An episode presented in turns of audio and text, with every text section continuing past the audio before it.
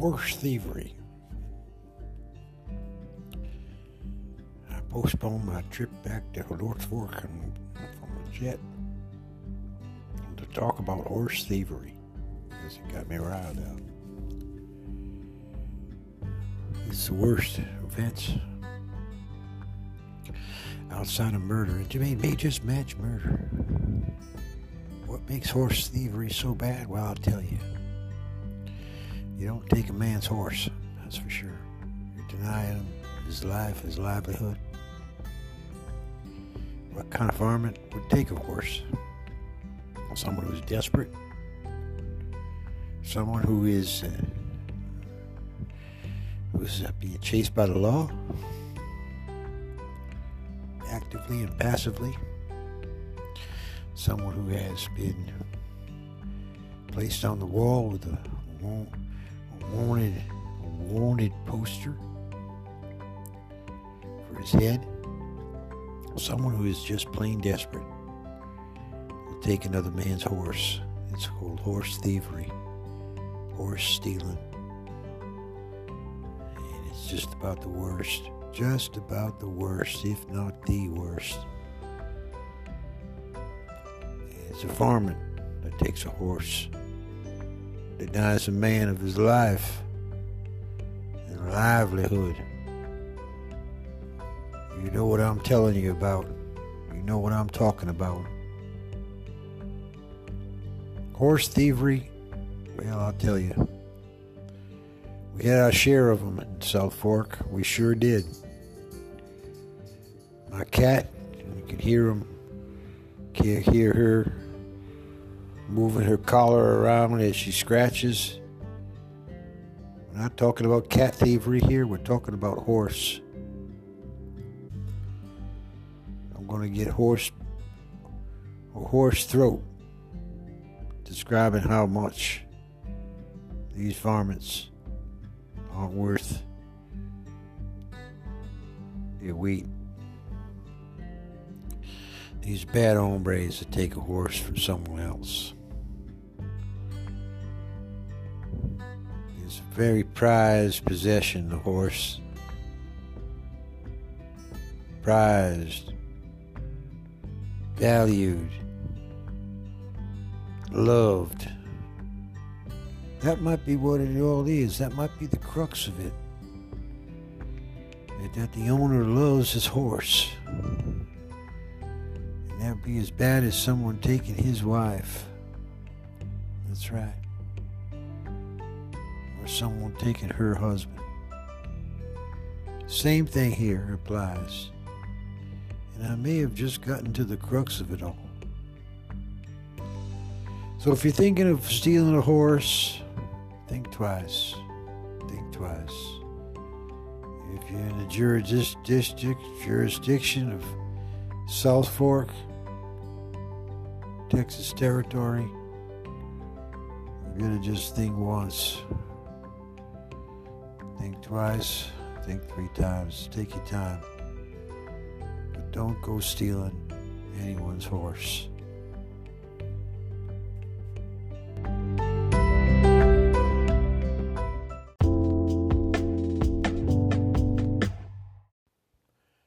Welcome to the Talk Me Some Art and Other Stories podcast. I'm your host, Guy Masse. Today, a step by step instructional on podcasting.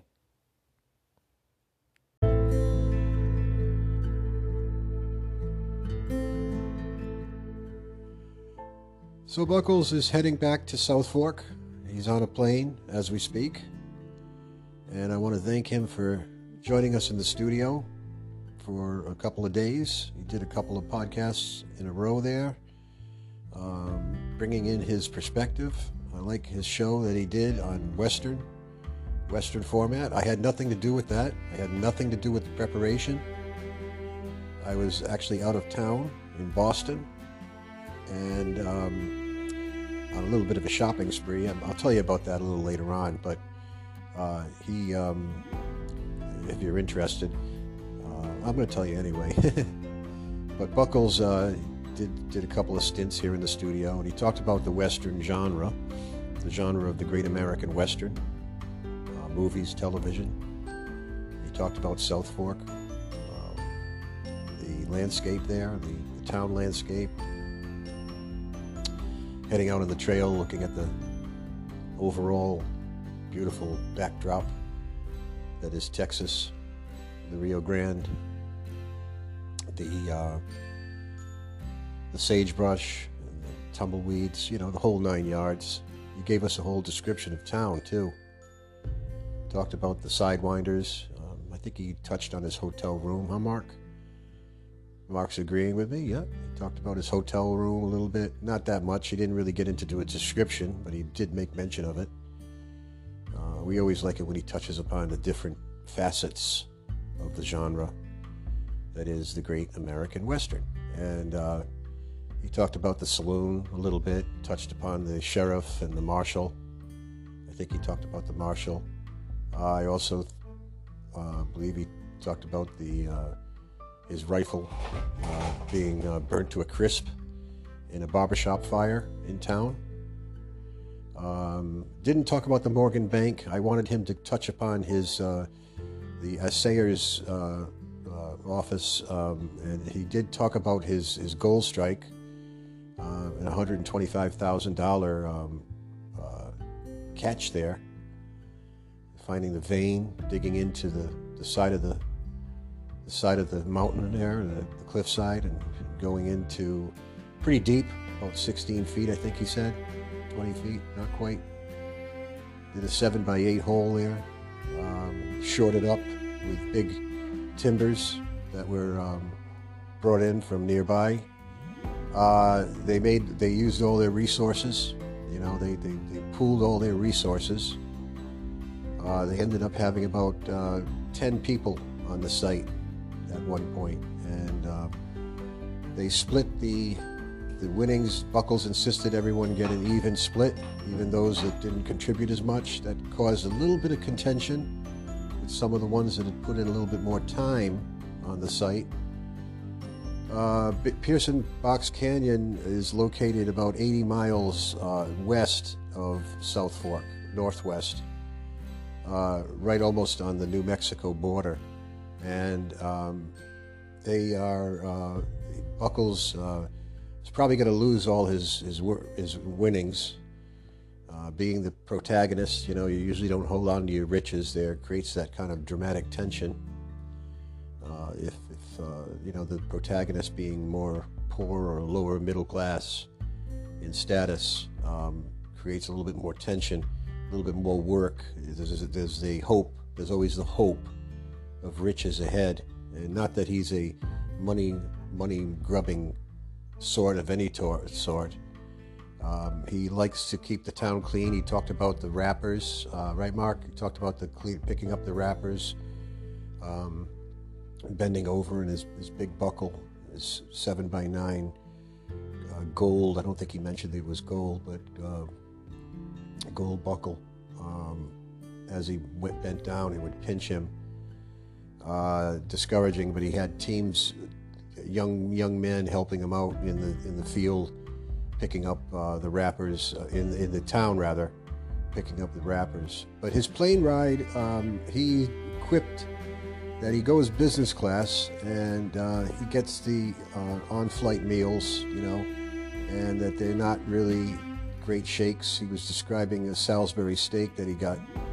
Uh, he said he would have been made better off making it at home getting a hungry man dinner. Uh, he thought that it was bland tasting. The vegetables were overcooked on the mushy side.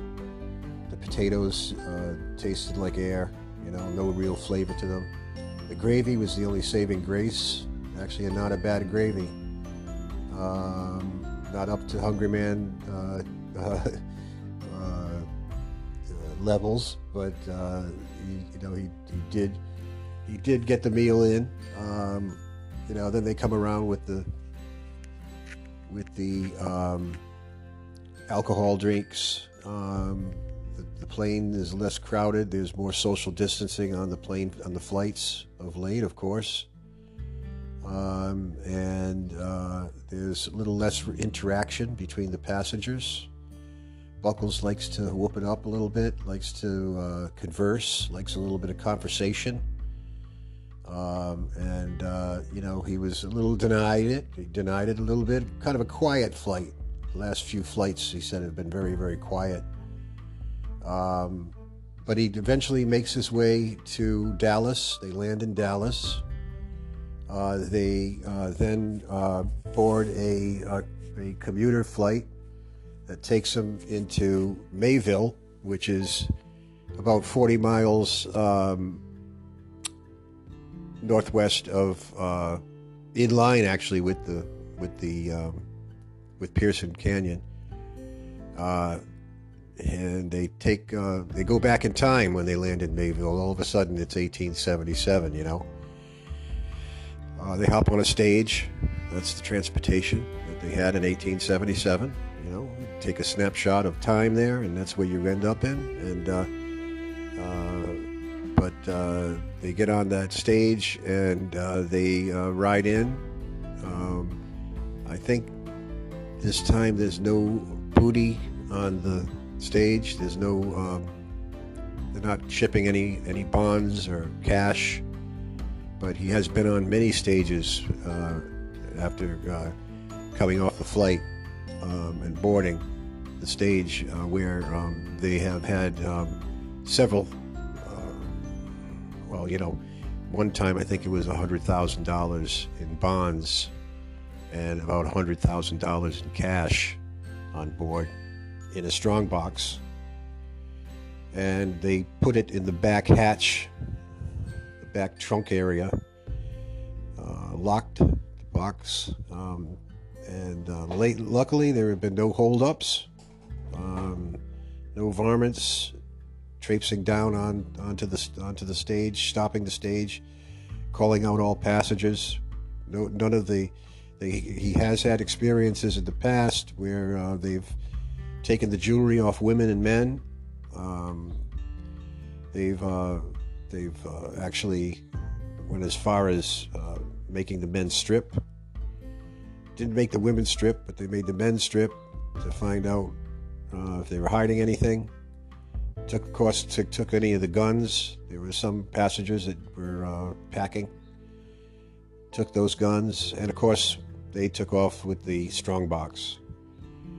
Um, they shot the lock off um, and uh, grabbed the cash and put it in their saddlebags and uh, strapped it on top of the horse, you know, as saddlebags go, and uh, rode away. They rode away. There was one group of, I think, five or six varmints, and one of them, the other one was alone one of them with a less of less money, accordingly, I guess. I guess it works out proportionally in life. Uh, it was less of a less of a booty there for uh, one varmint that uh, stopped the stage right on the right on the South Fork Trail, which leads into town, um, about 15 miles out of town. So uh, the passengers were able to board back. No one was injured. No one was hurt. Buckles luckily has made it safely home every time. And uh, he checks into his hotel room, as you know, second floor of the Old Yeller Hotel. Um, and uh, he uh, doesn't even need to register. His name's written in the minute he goes in. He gets his mail, gets any telegrams that might come through, and he's got a dedicated slot it's got his Buckles Branigan logo right on it. Uh, no one else has a logo for a mail slot. And uh, uh, I think last time he checked in, he checked right out and headed to the saloon all dressed up. They had a uh, uh, party, a party on the latest strike at Pearson Box Canyon. So he's uh, he's settling in. I'm pretty sure he'll be settling in rather uh, once he arrives. Um, he'll be uh, striking up a couple of poker games at the old at the uh, Johnson's saloon, Um, he's going to actually ask for his top shelf uh, old gold uh, bourbon, and he's looking forward to just kicking back. He's a man of simple pleasures, a man of simple pleasures, Buckles Branigan. But it was great having him in Pawtucket. He enjoyed my talk on the Rhode Island State House uh, here in Providence, Rhode Island, and uh, I wanted to talk about the domelets. My brother Claude reminded me about the little domelets, the four domelets that surround the main dome of the State House, giving it sense of proportion uh, giving it a sense of sort of Taj Mahal beauty. The silhouette is, is of elegance, of elegance, and, uh, almost minaret in quality, but they are classic domes. And they're little domelets. They're, they're cute little domelets. I'm going to use that word cute, Claude, sorry but they're little mini domelets that surround uh, on a square on a square format. Uh, the main dome, the main, uh, which is the fourth largest self-supporting dome in the world, and uh, so I hope you glean some facts from the State House. It's interesting talking about. Uh, it's fun talking about uh, different aspects of Providence architecture. I, I might talk about the arcade next. I think that's a significant uh, historic landmark. Um, it's the first indoor shopping mall in the U.S. I don't think it's the first in the world, but it's the first in the U.S. It might be the first in the world, though. But I'll gather all my research. I'll make sure I'm not talking out of my ass um, when I present to you uh, the arcade. The arcade. And uh, it's on Weybosset Street. I do know that. I do know that. And uh, Weybosset Street, of course, is probably the most important city street uh, in the city in Providence. Um, you've got Westminster Street. You've got Dorrance that runs uh, perpendicular to those streets. Uh, you've got uh, Memorial Boulevard, which is a new a new avenue of, of since the late 80s, I believe, uh, when that street was put in uh, to uh, it's part of Capital Center. It runs parallel to the to the lineup, to the to the whole grid lineup. Runs parallel to that, it's a homage to the Capital Center development. It is the avenue.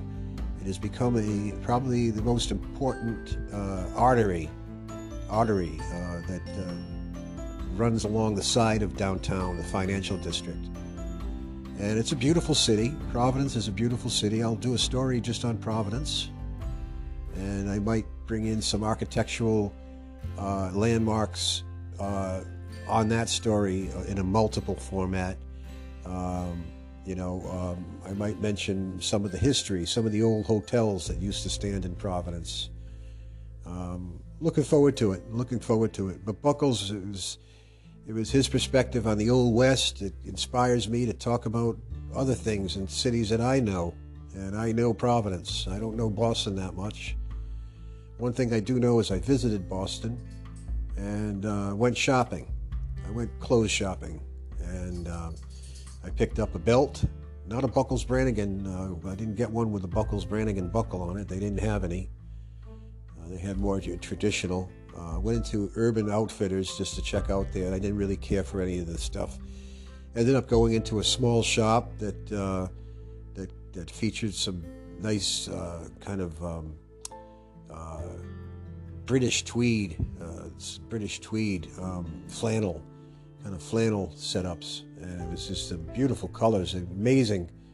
You know, in the old days, uh, we thought the black and white photos that the men were dressed mostly in black and gray, but if you had colorized those photos, you would have found out, uh, or if they had gone uh, tra- magically transformed to a color picture of what, what it was really in reality, if they had color film back then, you would have seen that these these men were dressed very brightly, as brightly as the women, in cobalt blues and uh, salmon shades of salmon uh, in the tweed, uh, or in the in the in the in the weft of the of the flannels that they wore, the jackets. Uh, they had vests under the jackets that were flannel. Um, beautiful cotton shirts that were brightly colored, of course. Um, I like the Western tie, but uh, we had our ties, we had our Victorian collars, you know. Again, you know, the black and white doesn't really show you the color. Uh, the color, it was a colorful, uh, I'm sure it was pretty colorful existence back then, as much color as we see today, you know. Um, color wasn't uh, something that was just invented in 1950. I mean, it was it was always around and always with us. You know, we, we don't you know we see a lot of black and white pictures from the 30s and 40s, and we don't realize how colorful our parents' uh, world was. We, we think of, you know, we, we go back in time. We think of memories of you know we we conject our memories into our parents' past and think that they lived in a black and white world. You know, we look at old photos, we look at old uh, film, uh, old, old, movies, you know, old uh, 16 or 8 millimeter movies of the day, the standard 8 format back then. And uh, it was a colorful world, colorful world. I wasn't there, not a lot of proof of it. Um, you know, they did hand tinting. Hand tinting was the desire to express the color of the world back then, you know in, in old 1910 films, they, they colorized the film. It's quite a technology to be able to do that. Of course, all, all was hand done, no machine done uh, or digital aspects back then, that's for sure. They didn't even know of it. You know, their world was just uh, celluloid, and they worked on it. They colored, they hand colored, hand tinted right on the film and it has an organic. I've seen films run with hand tinting, and it has an organic, uh, undulating kind of. Uh, the color bleeds. It goes back in, and it goes within the border. It goes out of the border a little bit. The outline, the color is, fades a little bit. It intensifies with each frame, and you know you see this undulation. It's very interesting. Creates a real organic feel to the film Of course, hand-tinted photographs is a little more color control. We've seen, we've all seen those hand hand-tinted postcards, right? Uh, beautiful, just beautiful. Um, but the color was even more intense. You know, when you when you have to color on use tinting colors on top of uh, on top of black and white photos, you you get a little bit of the gray in there, and it sort of mutes out the color, right? Um, it's only on the bright white or you know 10 20 percent value whites where you see the real intense color. And of course, it's a liquid color. It's transparent. There's a transparency to it, of course, to see the tone underneath. You need the tone. You need the tone to establish dimension. Try to. They've made attempts to get three-dimensional at three dimensionality into it. Uh, but you you see that the color is transparent. It doesn't really have the the opacity or the vibrancy of true color. Um, what is true color, right? What is true color?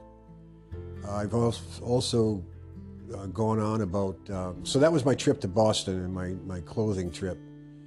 I was going to go to Providence, but I wanted to uh, see a friend in Boston, and I ended up going uh, going with him to uh, get some clothes. He, he had the idea of buying some clothes.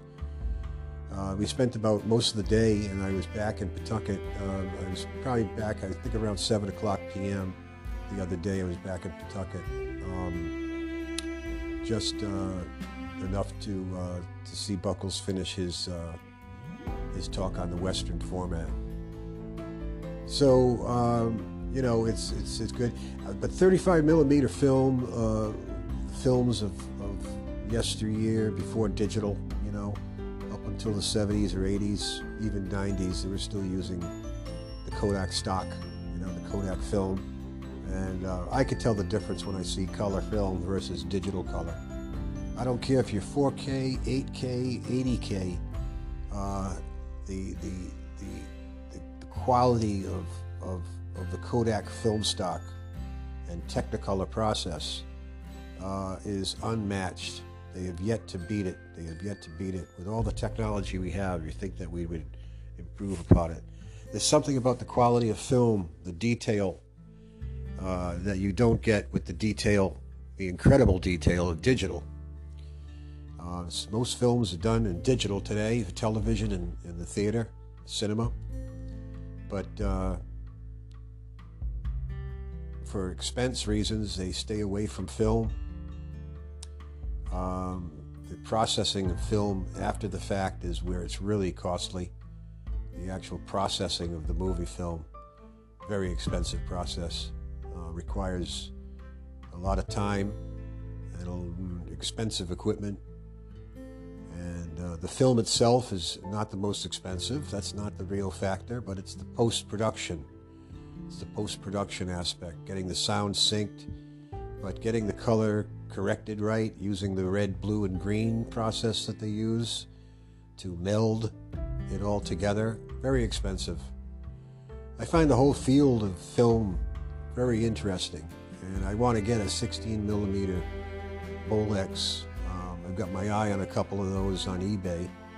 They're not expensive, uh, but the prospect of, of, running them is when you have to go factor in the, uh, the, the you have to factor in the purchasing of the film. That's there's a certain cost there. It's uh, you know 500 feet of film is is not super expensive, about forty dollars, but it's definitely more than digital, right? Digital is basically free once you buy the camera, um, and then the processing is two, three, four, five times that. So you have to, and that's just for not a lot of feet of film, not a lot of feet of film, you know, probably about two or three minutes, maybe four minutes of, uh, of movie. Uh, and you're, you're racking up, before you know it, you're racking up the cost into the thousands to uh, put out a half an hour production, for, for instance, not even a two hour production. And I'm not even talking about 35 millimeter, I'm talking about 16 millimeter.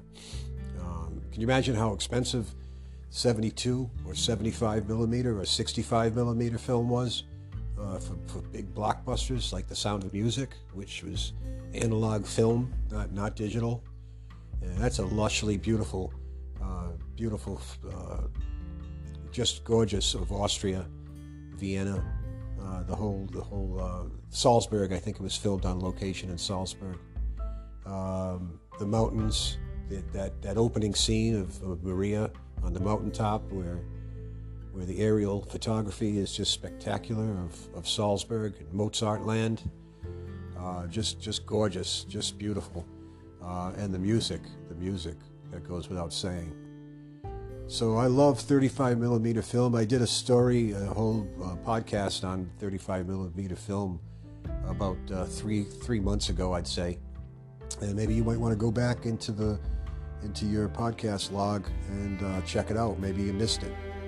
Um, I think it was called 35 millimeter analog world or something like that. Okay, Mark is telling me there's no title. It didn't have a title to signify uh, that it was about 35 millimeter film and the glories of it. But I did do a segment, and I think it might be near some of the podcasts just to help you out.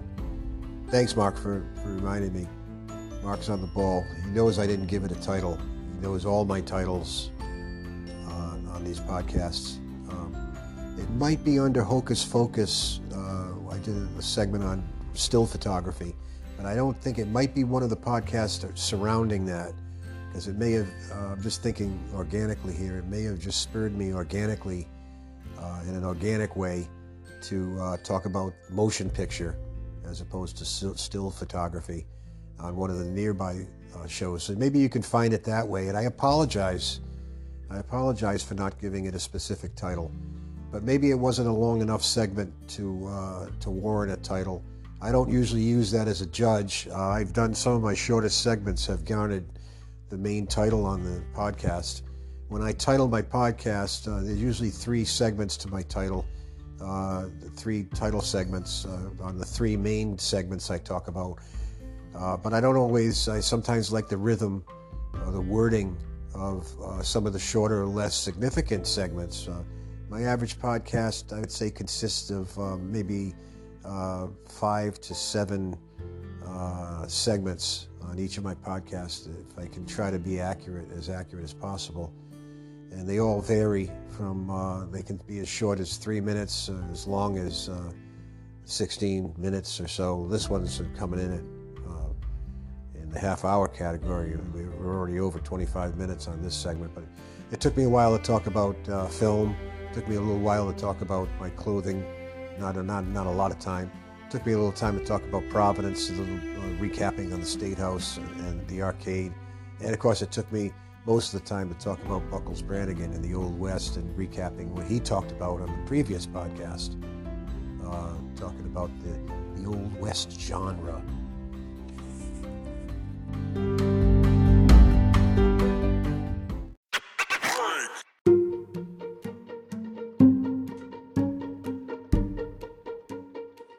Dawn hit us quick today in the studio. Light is almost full value here at 7:05 a.m. and it's a beautiful light, golden. It was golden earlier, beautiful pink, golden blue. You know that that beautiful early morning dawn color. You know, I like dawn color better than dusk color for photography reasons. We just had our segment on photography. I didn't really talk about modern photography, modern color digital photography. I wish I had film. You know, I'm a film lover. I love film. Okay, I love Kodachrome. Wish it was still around, easy to access. You still can do it. You can still grab a film camera. You know, I had a Nikon FE in my college days. I, that, that, that camera earned my minor in photography, um, my second degree It was awesome to get that degree in photography. Uh, I feel I got a little bit of knowledge under my belt as far as practical knowledge. Rhode Island College did a good job. My professor did a really good job teaching me. Uh, learned a lot, really learned a lot in the field, in the field, in the trenches. In the trenches, I, I would uh, take the bus out of the campus. I didn't have a car, and I would uh, land back at Kennedy Plaza at the connection point um, not not take the bus to Pawtucket. I would get off and walk through downtown, looking for interesting things to photograph in glorious black and white, using my Pan-X uh, film from Kodak. I'd shoot on Pan-X film, and it was a slow film, but it was almost grain-free, beautiful, just beautiful, beautiful black and white. Um, little on the contrasty side, but nice. It was a, that was good for my graphic design degree. Uh, you know, a little more contrast creates a little bit more graphic look, right?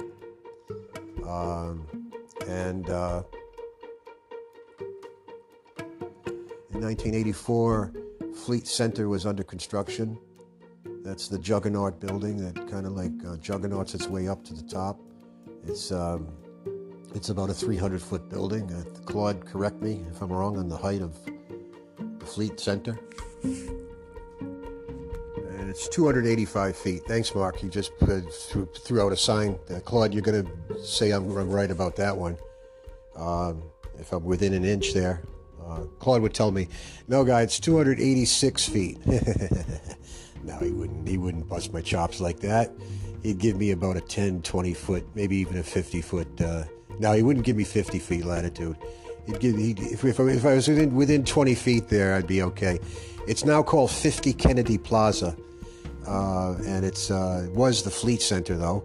It was the Fleet Center back in the 80s when it was being built. It was to be the Fleet Center. Fleet Bank was a bank that was later on moved to Boston. Uh, they, it was Fleet Bank for, for quite a while, maybe a decade, maybe not quite that. And then it was uh, bought out by uh, I think Bank of America, but I might be wrong about that one. I, actually, I think I am wrong about that. The Bank of America building is a building next to former Bank, Bank of America uh, tower. Is uh, was the hospital? The old lingo was the hospital trust tower built in 1971. Claude, am I right? Uh, Mark doesn't know. He's saying he's nodding his head. He can check. He can check. He can check the facts on that one. Uh, but uh, don't worry about it, Mark. It's not important. Uh, but I'm talking about the Fleet Center. So I, I did some. It was under construction, and it was awesome. It was interesting to see them tearing down before the building was built. They tore down some older buildings, and I could see the inside walls with stairways going up and old rooms. In fact, I, I think I even remember some furniture still being in there. Yeah, there might have been some old desks. You know, I don't, I don't know. But uh, it was old rooms with walls, just walls, and and then you could see the bricks, the thickness of the bricks. You know, the, the 14 inch thick walls just being torn apart by the claws and, and the ball, the hammer, the the the, the wrecking ball, uh, just doing a number on that. And then as the building went up, uh, you know, I of course I'd be uh, documenting it, and uh, took some pretty cool pictures. Um, I want to actually take them out again. Uh, I emptied my closet out. I did a story uh, podcast previous, uh, a few podcasts, several, maybe 20 podcasts back, uh, maybe even more than that actually, of um, of my opening my closet door for the first time in years and discovering old film contact sheets uh, and then of those contact sheets, uh, you know, about half of them were really of Providence. And they were black and white Pan-X film contact sheets. And I, there were some beautiful, relatively, in my mind, I thought they were pretty good. Well, I did get A's. My, my professor gave me A's in photography. And, uh, uh, you know, I think I was well deserved. I did a lot of legwork, I can tell you that. Uh, I didn't cover every inch of the city. It's a small city, uh, smallish, uh, medium-sized city. It's not the it's not the hardest city to knit to to to cover every corner. And I know I did some stuff in front of the arcade.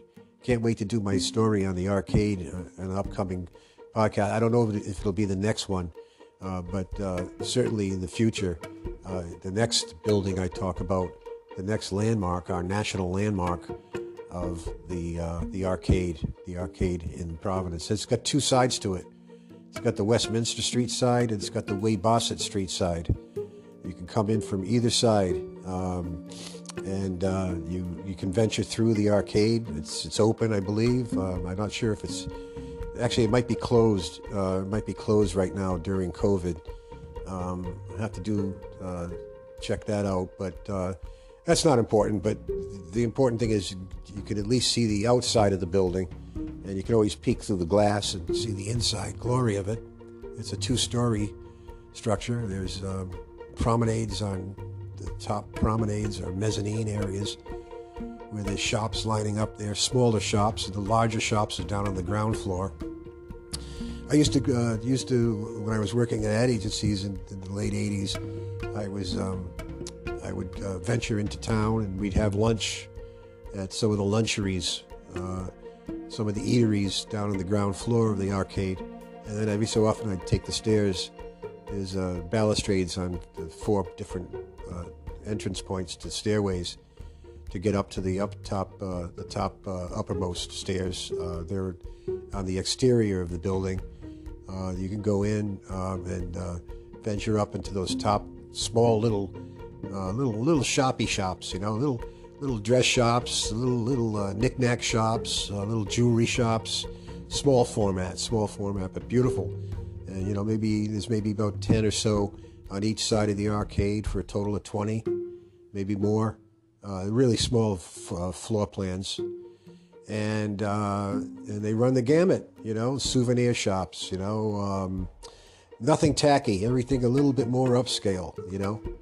Um, and so it's it's just a great wonder. It's a one one of Providence's wonders is the arcade. So I'm going to talk about that more. I already kind of like uh, shot my load already on on, on the arcade, um, and uh, you know I I think. Uh, I think I probably I probably don't need to do a podcast about it now because I probably talked about it. But there is more to talk about these buildings. There is more to talk about them. So I'm going to really enjoy enjoy that sharing that information with you. I always enjoy little quips of information and conveying them to my audience. So it's going to be all part of that scene.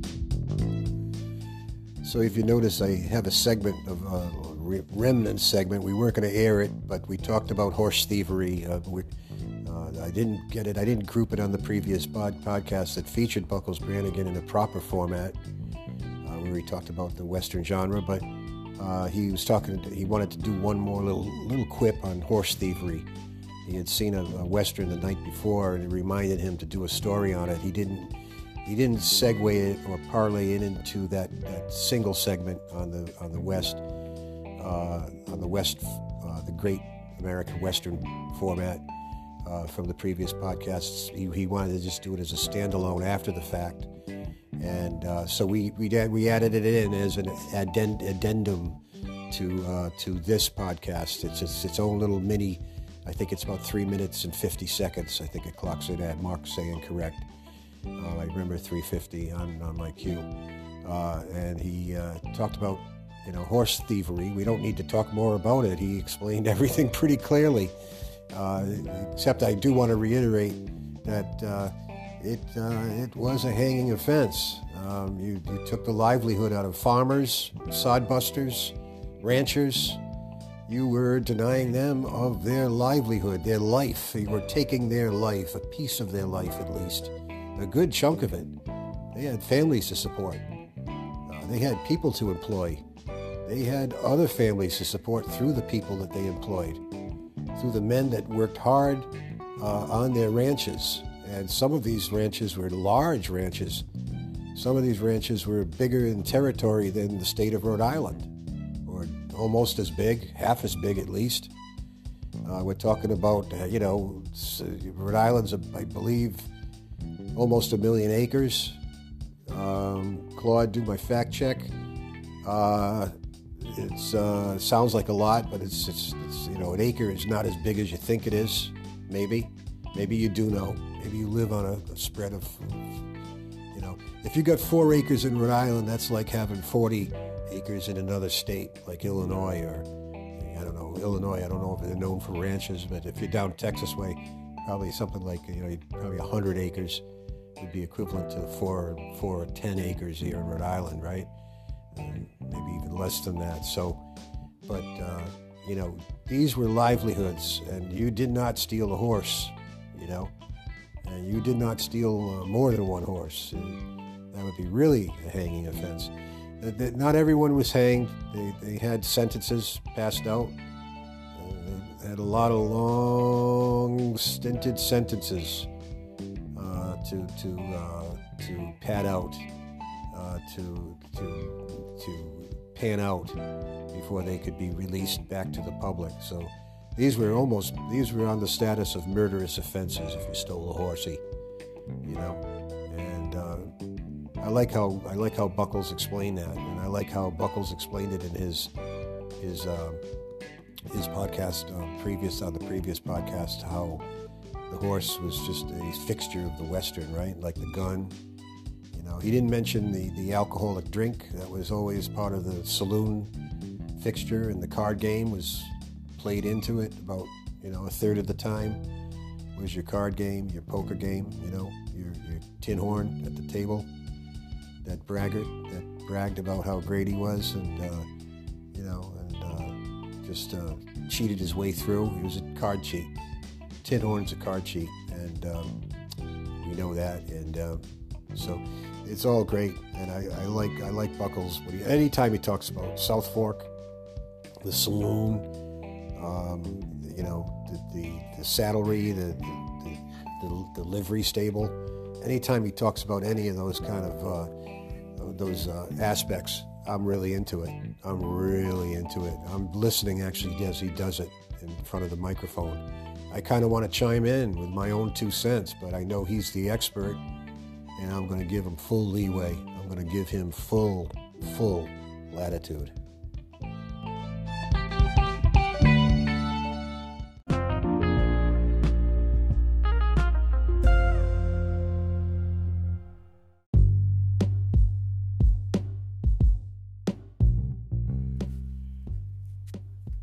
Here's an instructional segment. I do them every so often on podcasting.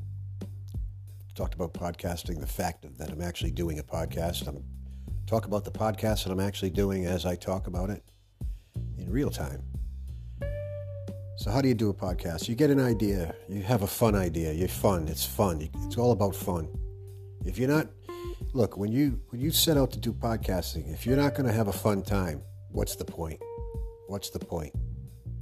You know, you may as well be taking a dump in the bathroom You know, if that's going to be more fun for you, if that's if that's what uh, makes your your world go round. You know, um, not t- trying to cast any aspersions here. I'm just using that as a little bit of a demented kind of metaphor. Uh, if you, you know, to be more realistic, if you like washing the dishes better, for instance, wash away. If you like working on your computer more, doing other things. If you like uh, design, if you like listening to music more, um, if you like reading, you know, if you like walking the dog. I mention always walking walking the dog. I don't have a dog. I got two cats. Uh, if you like, uh, I don't know, like pressing flowers into books, you know, whatever floats your boat. But if you like podcasting, you're you're starting off already pretty good, you know. If you're not too enthusiastic about the idea of doing repeated episodes, if you think you're going to run out of ideas, well, I don't know if I want to categorize that into it. If you think you're going to run out of ideas, still do it. If you think you're having fun and you can do a couple of standalone segments, my advice is work at it. Don't try to make a whole show. Try, come at it the way I do it is I come at it segment by segment. And then all of a sudden it's magically an entire episode. And that's awesome. That's awesome, you know. Uh, they can be varied, they don't have to be connected, but I like to thematically connect everything. I like to have a little bit of a cohesiveness to the to the idea of, of a single podcast, a standalone podcast. And most of my podcasts consist of five to eight uh, segments, um, varied in length from three, four minutes all the way up to half an hour, let's say, if I, if I can ramble on. Sometimes I get going there and it's, it's hard to stop, hard to press the cue shut my mic down. Uh, shut me up, shut me up, as Buckles would say. I almost exaggerate Buckles more than he's really. Uh, that wasn't very good. Mark's nodding negatively. All right, Mark, you're good. Mark Halpern in my sound room. He's my sound engineer and my editor and my confidant and my go to guy. He's my fact checker. He's making sure I'm not talking out of my ass too much. Um, you know, thanks, Mark. Thanks for all you do. Um, so here's how you start with your podcast have your fun idea, work at it segment by segment, try it that way. Maybe you got an overall arcing theme, more power to you. Uh, can you do a podcast just with one segment? Sure, of course you can. No one's, it's a free country. Go for it. So, you want to record your segment, you want to have Anchor installed as an app. Um, it's free. You can download it right onto your phone, yep, or your desktop. You can work on your desktop computer. I have a console set up here in the studio with Mike Banks and Bikes. Pretty good setup. I want to have interviews. I was originally set up to have interview, but with COVID, we're kind of like playing it down a little bit. Um, but I'm going to be getting some guests in. Um, want to have my brother Claude back at the studio here, live. I don't like uh, phone hookups. Technologically, we, we're having trouble doing that anyway. But I, the sound quality is is definitely inferior. It sounds like they're talking in a tunnel. Um, I don't like that mismatch. I like the live setup. I like the live setup. But so you load your you load your your your uh, your software. It's an app. It's an application. It's an app that goes onto your phone or your desktop, right? Um, and you um, set up your account. It's very easy, real simple, and it's like I said, it's free. It's fast, easy, and free, as I say in my lead-off uh, spot uh, advertising anchor. And uh, once you have it, now you have your you're ready to record. You're ready to record, and a little microphone shows up magically at the bottom, and it's uh, really laid out very logically. Uh, a three-year-old could do this, you know. Um, and I'm not doubting your intelligence whatsoever, but it's really easy to use. It really is. It's really easy to use. It is very, very less intimidating than you would think less intimidating than you think. Um, you can make it more complicated. You could use other methods. You don't have to get Anchor, but I like Anchor. It's convenient, it's fast.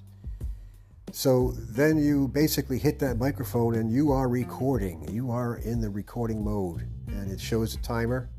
It immediately does a an up up climbing timer in minutes and seconds, and uh, it's displayed very prominently on your device or your desktop screen, your display, and uh, you talk. You talk. You know, you have a guest maybe in the studio. You both talk into different mics or the same mic. You don't need elaborate setup. You can do it on your phone. You can use your mic on your phone. Uh, easy, easy, easy. You can do it remote. You can do these outside. You can do these walking the dog, right? There's walking the dog again. You know, you can have your your your best friend there with you. You know, um, or you could be lying down on on a couch in your living room, uh, looking out the window, like I do a lot of times in my studio on my Studebaker. And uh, you know, you can kick back. You can do a relaxing one. You can do a frenetic one. You can do something that's got some intensity, some passion to it. We don't use that word enough a lot. Passion. Do we have passion in our lives? It's good to have a little bit of passion in our lives. Maybe not too much, but uh, a little intense. But uh, you got to have some downtime too. So basically, my mode is usually a relaxed mode. I like to kick back when I do recordings. I'm usually doing it in a supine or lying down position at least. Uh, looking out my window as I talk. Sometimes I'm looking at the clock. Looking at the clock uh, as it ticks up with the minutes, like I do right now. I'm looking at my segment coming in at uh, seven and a half minutes so far on this segment.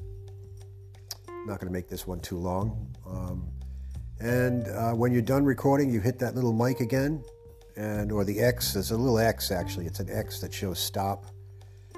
Uh, that's at the bottom again on your phone uh, when you're in Anchor using this, uh, as you do it live in your mind, as you say.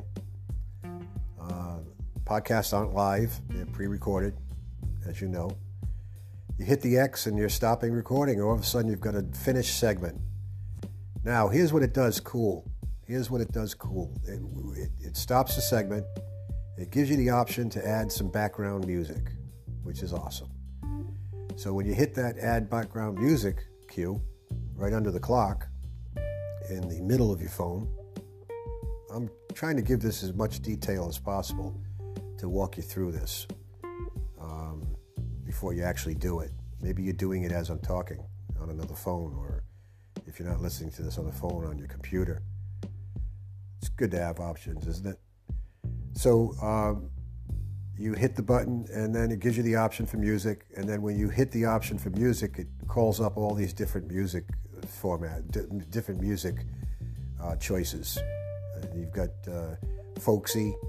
I, I, use folksy a lot. I use cheerful music a lot. I use ominous sometimes, not a lot. Ominous is a got some tricky ones in there, you know, but it does create a cool mood. There's a dramatic one. Um, there's uh, uh, there's a electronic one which is really cool to use. I like the electronic music sometimes. I don't use it all the time, um, less than more often, but I like to use it when it's apropos. Just in your mind, think about what that segment was and the tone of it, and maybe you want to match in with the theme of music that you pick. Within those themes, you have about 10 choices of different music uh, tracks that you could add in. So uh, if you if you add in, let's say you add one in that's dramatic, you hit that one song, uh, one song. It's a song, and that song will fade in and do an automatic fade in and fade out. Makes Mark's job a lot easier. Um, and uh, you've now stamped your you've made a segment. You've produced a segment. You save it um, and it, it, comes in on your queue and it adds to your list. So it's it's a bar that contains the information that you need for that segment. You can title it if you want. I leave mine untitled. I title everything at the end as a, as a as a podcast. I don't title each of my segments; they're just left as untitled. It shows you how long that segment was. Okay. Now you could go in and continue on with other segments.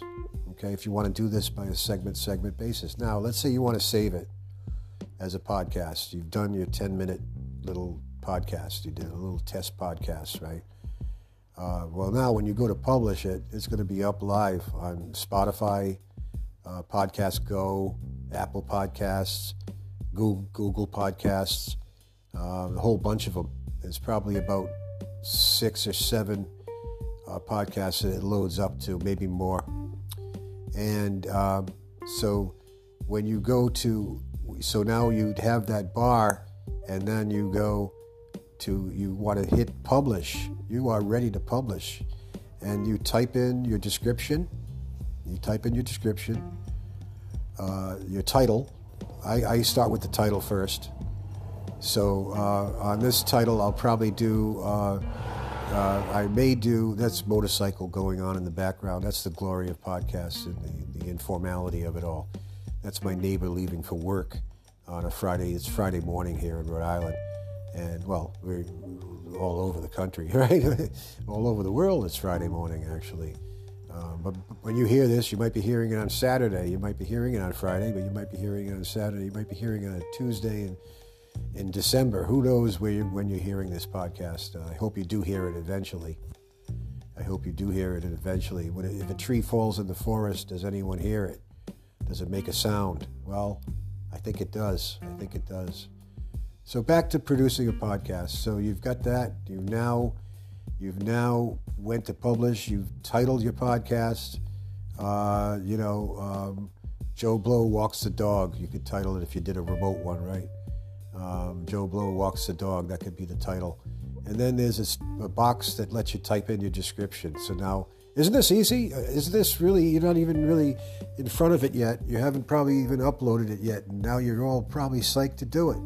I hope I get some people that, that, that get into podcasting on this day, on this day of uh, of uh, November 6th of 2020. You know that could be your inauguration day of your podcast. So Joe Blow walks the dog, and then you, you do a description is uh, Joe walks his dog down Newport Avenue and sees all the traffic go by, and his dog stops to take a dump. No, I don't want to be that crude on a description. Uh, you want to you want to kind of like lower pedal any kind of crudality. I, I do, I do at least. Um, it can be intriguing. It can be fun. It can be interesting to do a swear every so often. You know, I'll throw a fuck out. I won't be ashamed to, to say the F word every so often. You know, uh, kids leave the room. Um, if you've got any small small children, have them strip out, as Scott Adams would say. Anytime he wants to get on a rant, and he's usually if he's pissed off, Scott Adams does his own. Uh, uh, Coffee with Scott Adams is his podcast and he also has a YouTube. He does the Periscope thing, live chat, or not chat, but live streaming. Um, and uh, I found out he's got uh, half a million Twitter followers. is pretty impressive. Um, but uh, basically, he. Um, I don't want to get off track here. Let me get back on track with the podcast. So you've titled it. You've done all your description and that's all you need to do. You are now ready. Uh, well, you got to title your episode. So it's season one. Okay, your first episode will be season one. You're not going to start off on season two. You don't have one yet, but you have a season one and episode one. That's your first episode. Hooray! Hooray! The streamers are now going up. The noisemakers, you can hear that sound effect in your head. Excellent, excellent. Isn't it exciting? Is what Anchor says when you press the button uh, streamers fly and they, they shoot, do a little graphic. It's kind of cute. Isn't this exciting? Is what they say at the bottom when you're doing your podcast. Awesome. And so you uh, you hit that. Now you are ready to do the final publish button, and you hit that button. The second you hit that button, it is now uploading to all those podcast sites I told you about, Spotify included. And they uh, they publish. It's a little bit of a lag time you got to give it maybe. Oh, I've seen it. I've seen it come up. Oh, you know, five, ten minutes later, being up live on, on these directories, these platforms. Uh, it's been that quick, but sometimes it could be a delay of, of, uh, of, an hour or two. You know, just be patient. Uh, when you go to Spotify, how are you going to find your podcast now? Well, there's a little magnifying glass at the bottom. On Spotify, there is. You hit that magnifying glass, and up comes your little box to type in. So you're going to type in the name of your podcast. Uh, if your your account, if you put it under, uh, with me, it's Guy Masse. Uh, you can also do it by the title of your podcast, your podcast series title. Mine's Talk Me Some Art and Other Stories. You can type in, you can even just type in Talk Me Some. Uh, you know, just need a couple of words there on the queue. Uh, you may as well do type Talk Me Some Art. But for your case, uh, uh, you know, let's say your your your um, your podcast could be Dog Days. Maybe that's the name of your podcast series. That's the name of your podcast. Okay. Now, also, I forgot about the art. Oh, don't let me forget about the art, Mark. You made me forget that. I almost almost got out of this without even mentioning the artwork. You need to create artwork. So you can do it yourself on your computer, uh, or you can hire a graphic designer. I did it myself because I am a graphic designer, and uh, you know, it would don't use a big title name, not a too long of a name. Keep it under, you know, a couple few words. Make your graphic really cool. Really try to explain visually without the type. Even if you didn't have type there, you're going to have type though. But if you didn't have type, any copy, uh, the visual should almost explain, you know. So maybe if you're, if it's dog days like we talked about, uh, this test one, I pretend podcast, maybe there is a real dog days out there. Uh, but if it's pretend, you pretend world, um, you show a dog and you show him uh, walking down a street, and maybe that conveys part of your title there. So, dog days, you put that in, in a nice font, something really readable. The graphic should be 300 pixels by 300, uh, 3,000 pixels by 3,000 pixels. Now, what does that mean? That means it's a big size image. It's a high resolution image. So that when people blow up your cover art onto their computer or on their phone, it still remains crisp. They can even zoom in and see detail. You can put some detail on your cover. Don't make it too detailed though, make it really easily readable as a thumbnail. It should work as a thumbnail and it should work as an enlarged piece of art, all the same art. It should be all self contained. Uh, you can put uh, host John Stevens or whatever your name is, uh, Mary Mary uh, Parker, whatever your name is. You can put that on there, and well, that's not going to deter. It's not going to make it too much more complicated. Um, I do on mine. Uh, uh, mine's Talk Me Some Art and Other Stories with Guy Masse. With a good word. With it, it includes you. It includes you into the into the whole into the whole podcast uh, by saying with. It sounds like you're joining him. I like all inclusiveness. I'm always for that. I'm never never against it. I can tell you that. So it's cool, and now you have your art. Now you're going to upload it. So you're going to have to uh, bring it onto your phone. How I do it is I save the file uh, as a, a JPEG, um, and then I uh, take that 3000 pixel by 3000 pixel square JPEG uh, and I email myself to my phone. I email it to my phone. I've got email on my desktop. My Gmail account is the same as my Gmail account, of course, on my phone. And I email it to me. And now I have it in my uh, inbox on my phone. Then I save, I go and I grab that and I download. You have to download your artwork, your JPEG of your cover art onto your phone. It's going to be physically on your phone. And when you download it, usually ends up in your gallery, in your picture gallery. Once it's in your gallery, now you have access to it, and you can now um, go into Anchor, and there's a provision in Anchor to upload your cover art along with your account information. It's on the same page as your account page. And, and, this is all easy. I don't want this to be sounding daunting to you. It shouldn't sound daunting. This should all sound pretty logical. I'm trying to do this as much of a linear way as possible. And basically, uh, you um, Mark's telling me this segment's getting long. We're going to be wrapping it up very shortly here. And now you have your artwork, uh, and you now want to go, and it gives you provision to upload the artwork into onto that account page, and it'll show a thumbnail of a blank square there until you upload your artwork. You press the upload, it now brings you, you can now navigate your way to very quickly. It should bring you right away to options, uh, and then you hit gallery. And the last image that is on your gallery should be the one that you emailed yourself of your artwork. And you select that, and uh, you hit hit uh, hit the upload, and it now will show it's the cover art right onto your account page. It's really neat. It's really cool to see. It's a real sense of accomplishment when you do that. And then it shows your artwork. And now you hit one final button, and that is to publish it. And it'll publish it just like your content that you recorded would will. And now you have your artwork will now be displayed when you go to uh, select or find your podcast in the directory. Once you found it in the directory, it'll always come up when you go on to Spotify and then the other sites it'll come up. It'll be shown uh, with with all the other podcasts out there. Joe Rogan, um, the talk, Making Sense with uh, with Sam Harris. I love that podcast. Uh, Coffee with Scott Adams. All of them, and um, it'll be up there with the big guys. You'll see it right there. Uh, will other people see it? No. They'll have to search for you. They'll have to know that you exist or they'll have to search your category. Uh, I forgot on the uh, one last thing, Mark, before we cut off here.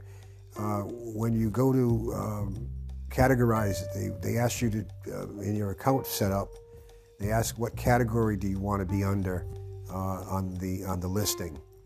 And uh, mine, I think, is art, art and entertainment. It might be. I'm pretty sure that's what my. I might be wrong about that actually. Um, I forget what my category is, but there's about 20 different categories, maybe 10, 10 to 20 that you can pick. You have to pick the closest one to you. So if you're ta- if you're in sports, that's easy. Um, but if you're if you're talking about books, that's usually pretty easy. Um, but if you're if you've got a, a over encompassing, uh, large encompassing podcast like mine, art about art in general, and the in life and art then that's a little bit harder to pigeonhole, isn't it? So, uh, but so you need need to get the one that's nearest to that, and I think mine might be actually under art and design. Actually, um, I'll, have to, I'll have to get back to you on that one, people. So that's basically it. That's it. Podcasting um, in a nutshell. And I hope I was accurate. I hope the anchor people approve of my instructions. I hope I didn't set anybody off off the beaten path here. And uh, podcast away, folks. Podcast away.